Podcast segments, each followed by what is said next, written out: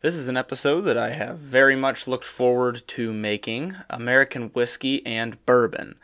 Uh, now, I know a lot of you might have heard that and thought, American whiskey and bourbon? I thought bourbon was American whiskey. Maybe you thought, oh, I thought American whiskey was just called bourbon. I'm going to clear all that up. Uh, first of all, bourbon is a subset of American whiskey. Uh, but I wanted to put both in the name because a lot of people don't really know where the line is between whiskey, bourbon, American whiskey, uh, which is what the whole point of this episode is to clear up. Also, having both in the name helps my search criteria and it makes the podcast get more hits. So, can't hurt, right? So, I'm going to start with talking about American whiskey, the different types of American whiskey, uh, the subsets of American whiskey, and some whiskeys that are sometimes considered American whiskey. We're going to try to define all those categories. I'm run through a lot of the facts about it and like the standards that they're held to in order to be considered that type of whiskey. Um, but I also want to talk a little bit about uh, some fun things about bourbon. Um, I'm going to spend most of the time on bourbon because it is the most popular form of American whiskey by far. That's what a lot of people just consider like the American whiskey is bourbon. Uh, so I'm going to spend a lot of the time on bourbon. But let's get started with American whiskey, uh, which is just whiskey made in America. Now, there aren't a lot of strict rules. I have uh, looked into different websites. Some of them will claim that it's just it's just whiskey made in America. Uh, I found one website that gave some rules. They were kind of vague, uh, and I'm guessing these are just rules. I think these are just laws. If I had to guess, that this website found laws for distilling whiskey, um, like what they define as whiskey legally in America. So, what they call whiskey uh, first of all, the mash bill, it's made from fermented grain, which is what makes it different from, let's say, vodka, which is fermented potatoes usually, or uh, tequila, which is fermented agave. So it's fermented grain for sure is what makes an American whiskey. I don't know if this next rule is really a rule, but I found it online and I thought it was funny. Uh, it said it must taste like, smell like, and have characteristics of whiskey. Okay, uh, that makes sense to me too. The, the next rule, which I'm guessing is just a legal rule, is that it has to be distilled, come out of the still to less than 95% alcohol by volume, uh, which is 190 proof. Uh, and I'm guessing that's just a legal term or a legal a legality of it. Uh, some places said that it has to be stored in an oak container. I didn't find that on multiple websites, but I also didn't do a, a huge amount of research on this because bourbon is kind of the more important uh, thing that people care the most about. Uh, the other thing is, so there's no age restriction for uh, American whiskey. I mentioned before how anything can be aged from, you know, 0 to 30, 35, etc. years. And there is no age restriction for American whiskey and also for a lot of the subsets of American whiskey. But one rule to keep in mind is to be considered a straight whiskey. Whiskey has to be aged for at least two years in America. So that, I thought that was pretty interesting. Uh, and then finally, uh, the one rule that I did find online, and this is going to apply to a bunch of different whiskeys, as you're going to see, is that it has to be bottled at a minimum of 40% alcohol by volume. So a lot of the things that you'll see, like especially your Walmart versions of stuff that's not that strong, it's not actually technically a whiskey. Uh, whiskey has to be in America 40% alcohol by volume, especially bourbon, which is what we're about to get into. So, bourbon a lot of people I've heard, you know, that's not whiskey, that's bourbon, or they've just considered all American whiskeys are bourbons. If it's a whiskey made in America, it is a bourbon. That's not technically true. Uh, there are a lot of rules to be considered a bourbon. Actually, it's it's pretty strict. Uh, much like other whiskeys are also pretty strict. So you'll see that that's going to be a recurring theme. That there are a lot of rules in order to be considered a true bourbon, and I think there are a lot for a true Scotch. I believe uh, which we'll, we'll get into that in a separate episode. Like I said, I'm going to go through each region, their whiskeys, and, and the rules around them. And I'm going to obviously try to bring in some fun facts. I'm not just going to spit facts at you constantly. Uh, that wouldn't be a whole lot of fun. Also, speaking of not just saying facts back to back to back, uh, today, while I'm recording, I'm actually drinking whiskey. I like to drink whiskey while I record. I think it makes it a little bit more enjoyable. Uh, but today, I decided to drink Johnnie Walker. Uh, this was actually a gift from, from one of my friends. Shout out to Drake. He might be on the podcast at some point. Uh, and it's it's really good. I'm very much enjoying it. Okay, so let's get into bourbon. Uh, first of all, the mash bill. Now, this is why I emphasize the importance of what a mash bill is and how the distillation process works, because we're going to hear a lot about that uh, in what constitutes a bourbon. So, the mash bill of bourbon has to be at least 51% corn. That is what makes a bourbon a bourbon, and you're not going to get that pretty much anywhere else. Uh, a lot of other whiskeys either use rye for rye whiskey, obviously, or barley, um, which is by far the uh, most used of other whiskeys, the most used grain in other whiskeys. So that's what makes a bourbon a bourbon. Uh, usually there's way more than 51% corn in there. Um, a lot of the averages you'll see online is 70%. A lot of bourbons will have 70% corn in them. So uh, 51% or 70% most of the time is going to actually be corn in that mash bill. Uh, so, this is one of the things that makes bourbon taste different because over time with aging, corn pretty much generates just a general sweetness, just a nice light sweetness that gives bourbon its sweetness, which is why a lot of people like bourbon before other whiskeys a lot of people, especially those that I know, that's how they get into whiskeys actually through bourbon because it has this nice general sweetness. Now you can have a very complex bourbon, and I'm actually about to talk about a couple different versions, but uh, it's very welcoming and can be can be emphasis uh, simple because it has that nice simple sweetness. There are uh, a few different things you can do with bourbon, though, to still and still be considered a bourbon. Uh, a really common one that you'll see is a high rye bourbon. It'll say on the bottle, and I've mentioned this in a couple different episodes too. It'll say high rye on the bottle. Now, what that means is that rye is most likely the next highest flavor. Now, this isn't strictly defined; it's kind of just an advertising thing, um, but it usually means that the next highest thing in the mash bill is rye, whereas normally barley would be the next highest thing in the mash bill. Uh, so that rye is going to give a little bit more of a peppery, spicy, uh, bitey flavor, I guess is the word that I'm looking for. And I don't mean that in a bad way. Uh, I actually really enjoy high rye bourbons. Um, I believe Bulleit Bourbon, which is one of my favorites, uh, is a high rye bill, if I'm not mistaken. Uh, it, it, I like high rye bourbons. I like the little bit of bite. It's not the same as the alcohol bite, it's a bite in flavor. Uh, and I find that the alcohol bite goes really well with a bite in flavor.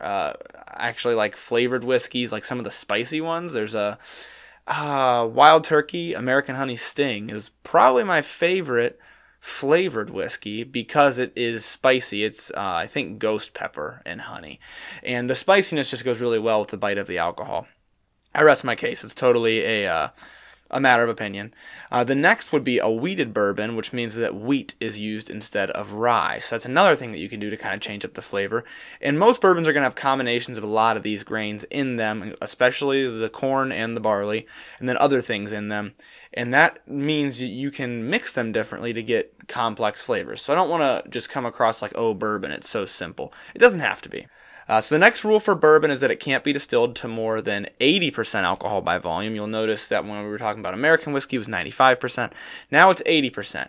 Uh, so there's a reasoning kind of for that.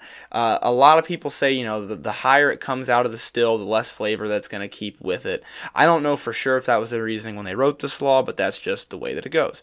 But there's also more, because bourbon is, like I said, pretty strict. It also has to go into the barrel at no more than 62.5% alcohol by volume. So if you distill it at 80, you actually got to water it down a little bit before you put it in the barrel, uh, because you're not allowed to put it in the barrel at higher than 62.5% alcohol by volume. So I thought that was kind of interesting. Um, the next thing that really distinguishes bourbons from your other whiskeys, I guess, probably, yeah, all of the other whiskeys, is that it has to be stored in a new charred oak container. That means it has to be stored in a new, hasn't been used before, charred oak container. If you store it in any other container, it will no longer be a bourbon technically. Now that is important because as I've mentioned before, a lot of other whiskeys, you can do whatever you want when you're storing them. They'll store them in used bourbon barrels. They'll store them in used sherry barrels, uh, casks, whatever you want to call them. Uh, that is a very common thing to do with other whiskeys. That's what makes bourbon uh, so specific. And when I say strict, that's what I'm talking about because it has to be in a new charred oak container. Now it's going to sit in that charred oak container for any amount of time. Once again, there's still no age minimum for bourbon, um, but although if it wants to be called a straight whiskey, once again you still have that. That still applies to all American whiskeys. Uh, the other thing is with bourbon specifically, they have to make an age statement if it is under four years old. Now, age statements aren't something that I've talked about before. I don't believe on the podcast, um, but essentially it's just a statement on the bottle of whiskey stating how old it is. Uh, and a fun fact about age statements is actually that whatever age statement is on a bottle of whiskey, the vast majority of the time, uh, in order to be conforming with the rules and the laws, it has to be the age statement has to be the youngest whiskey in that bottle. So if you're blending multiple whiskeys, the youngest one is what the age statement's going to be. And, you know, that rule is in effect so that you can't bottle you know, mostly two year old whiskey with a little bit of 10 year old whiskey, then call it 10 year old whiskey. Uh, so that is the, the idea behind that. But I don't think it's something I've mentioned before and it's worth mentioning. So oftentimes, if you've got a bottle that says 12 years old, 12 years is actually the youngest whiskey in that bottle if it's a blended whiskey. Uh, once again, the minimum for bottling is 40%. Like I said, that's going to be kind of a broken record rule. And then one thing about bourbon uh, that is a very common myth is that it has to be from Kentucky. And that's actually not true, although there are a lot of people who will argue that it is. Uh, but technically, bourbon can be from anywhere in the United States as long as it conforms to all these rules. Uh, so it doesn't need to be from Kentucky. But that brings up a good point, and this is one that has a lot of myths and legends around it, and that's where bourbon got its name. Uh, there are a lot of sort of like I said, legends, folk tales about it because nobody really knows 100%. Uh, the best guess that I've found across multiple sources online is just that it's from Bourbon County, Kentucky, and people started just identifying it as the whiskey from Bourbon County, Kentucky, that Bourbon County whiskey, bourbon whiskey. Uh, that's kind of at least in my research, the most commonly uh, referenced story for how it got its name, and it kind of makes sense. There are a lot of newspaper articles you can see mentioning the Bourbon County whiskey or Old Bourbon County whiskey. Uh, what that's what that region was called at the time. So that is a very common theory for uh, where it got its name. But there are also some pretty fun ones, and so I wanted to run through those. Uh, there's one, the probably the most intricate, says that two men from Kentucky uh, stored their whiskey in charred oak barrels in order to color it because whiskey out of the still does not have any color to it. It's clear. That's why it's clear actually in the artwork for the show because it comes out clear. And it's coming out of a still in the show's artwork. Anyways, uh, so they put it in charred oak barrels in order to color it and give it the flavor similar to cognac, so that they could sell it in New Orleans because they knew that folks in New Orleans would like cognac as a French drink, um, and New Orleans was largely French, and they would ship it down the river to New Orleans. Now, people in New Orleans started drinking it and they very much enjoyed it. And if you don't know, there's a street in New Orleans called Bourbon Street. Uh, and people, the rumor was that people were getting their whiskey from Bourbon Street. And then they started saying, I want more of that bourbon whiskey, the, the whiskey from Bourbon Street.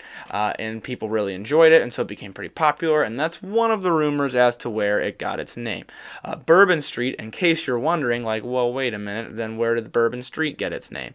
A lot of things named bourbon before bourbon whiskey, because now we attribute everything to bourbon whiskey. A lot of things before bourbon whiskey, uh, they were actually named after French royalty. It was a French dynasty, so a, French family of royals named uh, bourbon. So that was actually where uh, it got its name. Where Bourbon Street, I should say, got its name. May or may not be where Bourbon County got its name, depending on where you look, but I'm pretty sure it's where Bourbon County also got its name.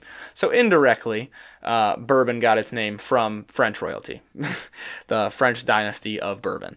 So, which is really cool in today's context, by the way, now that bourbon means bourbon, uh, the dynasty of bourbon. Doesn't that sound awesome? I don't know. That's just me.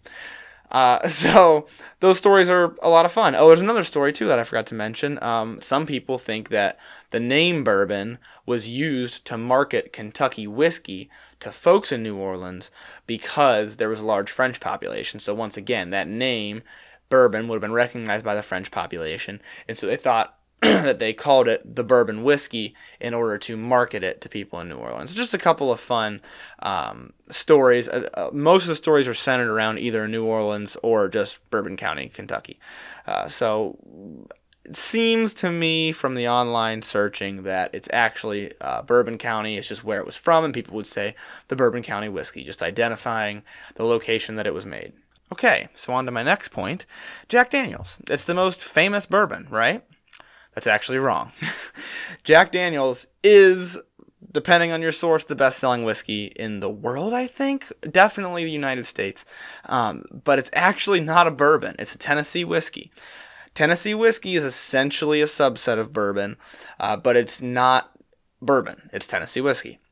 So they have all of the same rules, except it has to be made in Tennessee and it has to use the Lincoln County process, which I mentioned in the episode about distilling. Uh, unless you are Prichard's, which is one distillery that is grandfathered out of using the Lincoln County process. Essentially, what this process is, is you take a ton of charcoal, and I mean a lot of maple charcoal, uh, and you drip all of the whiskey down through it before it goes in the barrel. Now, when I say a ton, why did I emphasize that? Because I used to think that it was like a grate and there was like a layer of charcoal sitting on this grate. Uh, Jack Daniels actually uses a 10 foot deep bed of charcoal, so it's a lot of charcoal, and they drip the whiskey down through it and collect it and put it into barrels. So that is. Uh, what distinguishes a Tennessee whiskey, and then also it has to be made in Tennessee, unlike bourbon, which can be made anywhere in the country even though people think it's Kentucky. Uh, but I think that is, I, I, just think that's pretty cool because a lot of people, I've heard so many times Jack Daniels bourbon. I've actually seen on menus Jack Daniels bourbon, and it's not a bourbon, it's a Tennessee whiskey. Uh, I they might make a bourbon. I haven't even looked into that, honestly. But Jack Daniels, when I say Jack Daniels, what you're thinking of is a Tennessee whiskey, actually. And I imagine they don't make a bourbon because it's a point of pride that it's a Tennessee whiskey. Uh, so it's fun to think about that everybody thinks, oh, bourbon is Jack Daniel, Like the bourbon, Jack Daniels. It's actually not a bourbon. So you can annoy your friends with that one if you really feel like it. Uh, finally, my last point, what where does that leave rye then? Because if you're from America, you've probably, and even if you're not, if you're into whiskey, you've probably heard of rye. So what is it? It's a totally different thing. Uh, it is not bourbon. Like rye is not a type of bourbon, and I will tell you exactly why. Rye is not a bourbon because it has to be 51% rye in the mash bill instead of corn. So in order to be a bourbon, gotta be 51% corn or more.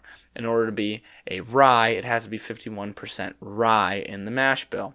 Now, it pretty much has all the other same rules, or very similar rules as bourbon. Um, in the United States, um, I don't know if they're the same in Canada, but that's my next point actually, is that rye is not exclusive to the United States. So when you see a rye whiskey, it may not be a United States, a, an American rye whiskey. Uh, it might just be a Canadian rye whiskey. It might be from anywhere. So that's something you want to keep in mind, uh, is that rye does not necessarily have to be an American whiskey, but a lot of people kind of assume that it is. They attribute it to American whiskey. Uh, I think, and I don't have stats to back this up, but the vast majority of rye whiskey is made in America. Um, it's mostly an American whiskey, from what I understand. Like I said, I haven't looked it up, uh, but it, it's a lot of American. Uh, it's mostly an American whiskey, uh, but it can be made in other regions. There are just rules for it that apply to anywhere. It doesn't have to be made in America like a bourbon. Bourbon, in order to be a bourbon, it has to be made in America. You can make the exact same whiskey across the border and it would not be a bourbon anymore.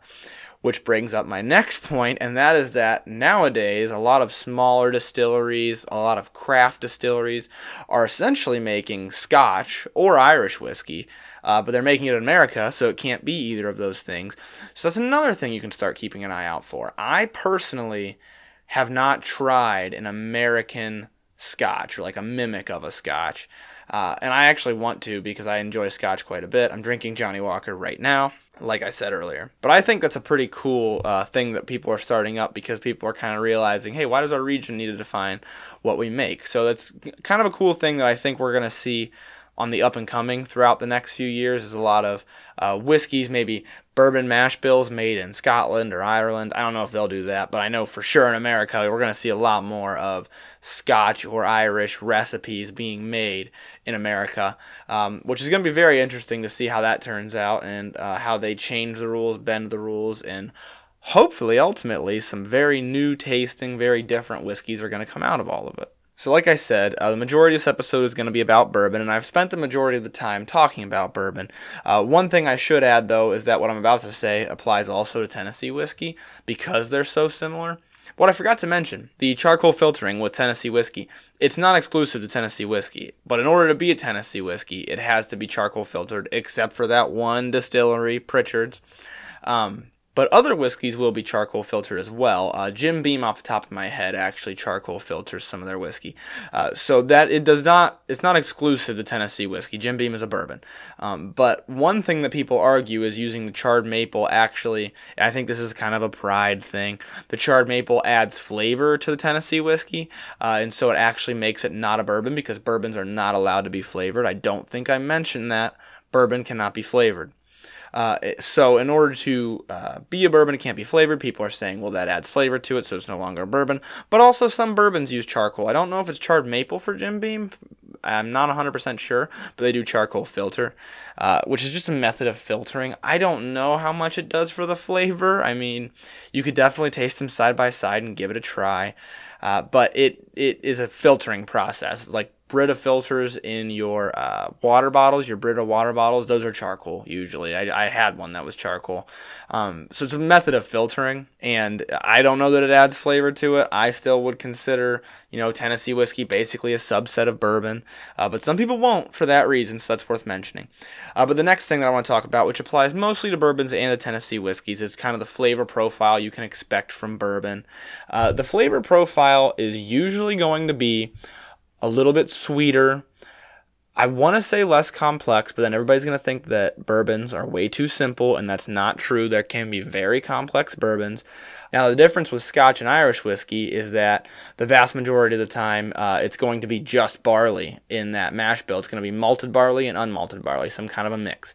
Uh, so that will actually change the flavor as well, where it's it's kind of the constraining point for those whiskeys. But with bourbon, the constraining point is pretty much that you have to be just in a brand new charred oak barrel. You can't age it in other barrels to pick up those flavors. So that's something to keep in mind. Um, but there's usually going to be a nice sweetness because of that corn aging a little bit. It becomes a nice vanilla y. I've mentioned before I get a lot of caramel from bourbons a lot of the time. Uh, n- nice bakery sweets kind of flavor that you can expect from bourbon.